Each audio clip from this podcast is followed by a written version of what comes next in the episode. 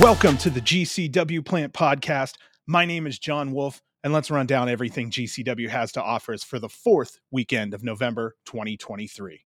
Friday, November 24th at 6 p.m. Eastern, 3 p.m. Pacific, GCW kicks off WrestleCade's three day weekend. This will air live on FITE TV Plus from the Benton Convention Center in Winston-Salem, North Carolina.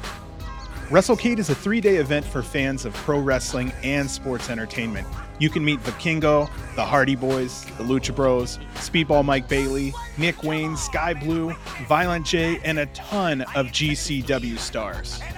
GCW has given us a stacked card for this weekend. Santana Jackson versus Action Mike Jackson. This is their first meeting, and when I first heard this match was announced, I could only think, that's so GCW. Our second match is Mance Warner versus Joey Janela. These are two of the best veterans at GCW throwing down. I expect the wrestling to be championship caliber. They're two of my favorites for different reasons. Joey has an immense amount of creativity. He can improvise on the fly and solid in ring ability. Manser is a fantastic wrestler. He brings the SGC party with him to the ring every time. He never backs down, and he's as tough as anyone out there. Next, we have Maki Ito versus Kenzie Paige. Fan favorite Maki Ito is 17 and 5 this year in GCW. She's hailing from the MDK gang. She has some of the best backup in wrestling today, Nick fucking Gage. I don't want to forget, Nick Gage will be in the building for this event, so expect that pop. Kenzie is trained by Tom Prichard and Ricky Morton. She's the current NWA World Women's Champion. She'll be going in with an 89 day championship reign. The match I'm looking forward to is Matt Cardona versus Mike Bailey. Small piece of knowledge Matt's middle name is Brett. I know we all love booing him, but Matt Cardona is one of the most creative wrestlers on the independent scene right now.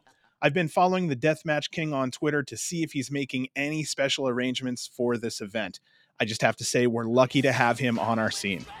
On to Mike Bailey. I have nothing but good things to say about him. Professionally, personally, just an awesome individual. I have a strong feeling that he could be a perfect world champion at GCW. He always brings the fight. He's a fan favorite. There's never a bad match. Mike Bailey, I consider, is an instant upgrade to any card. Our next match is Masha Slamovich versus Jordan Oliver. This is a non title match. Masha Slamovich walks into WrestleCade as the highest top rated women's wrestler ever in PWI 500 history. She was the GCW champion before Blake Christian had won it from her. Masha holds a 21 7 record this year at GCW. On to Jordan Oliver. He's our East Coast ace and the JCW champion. When he walks into Winston-Salem, he'll be holding the belt for 287 consecutive days. He is the youngest to ever hold the CZW Wired Championship at 427 days. He was also part of the East West Express with Nick Wayne. Together, they held the GCW tag titles for 142 days. Next will be the GCW World Championship. We have our champion Blake Christian going against Billie Starkz. Blake is working on day 173 of his GCW championship reign. He's had 51 matches for GCW this year, and he's won 45 of them. That's a win record of 88.2%. His match versus Billie will be his 25th title defense. Billie Starkz, on the other hand, Space Jesus, is fresh out of the AEW camp. She comes back to the loving arms of the GCW fans to try and knock off the champ. We haven't seen her since July 14th. She has an incredible hill to climb in this match. However, she's been polishing her skills on AEW and Ring of Honor TV, and she recently won Wrestling Revolver's 2023 Women's Grand Prix on October 8th. And on to our last match of the evening. We have the team of Ricky Morton, Kerry Morton, and George South going up against Violent J, Effy, and Allie as Insane Clown Bussy. That's right. I see fucking peas in the house. Violent J will be in a GCW ring with the electric, fantastic fuck you Effy and the catch of the year, Allie Katch. Together, they'll form an alliance that is unstoppable. The Insane Clown pussy. Both Allie and Effy are in the top 10 of wrestler appearances for GCW this year. Effy at 46 appearances and Allie at 42. Now, don't sleep on Violent J. His appearance against Sam Stackhouse at MCW was his first match back since his Juggalo Championship Wrestling double retirement match against the Rude Boy. Jay's most recent outing was at NWA Samhain, where he teamed with the Brothers of Funstruction to defeat Bestia 666, Mecha Wolf, and Vampiro. On to their opponents. We'll start with Ricky Morton. 46 years in the business. With his son Kerry, they are currently the 3XW Tag Team Champions running 345 days.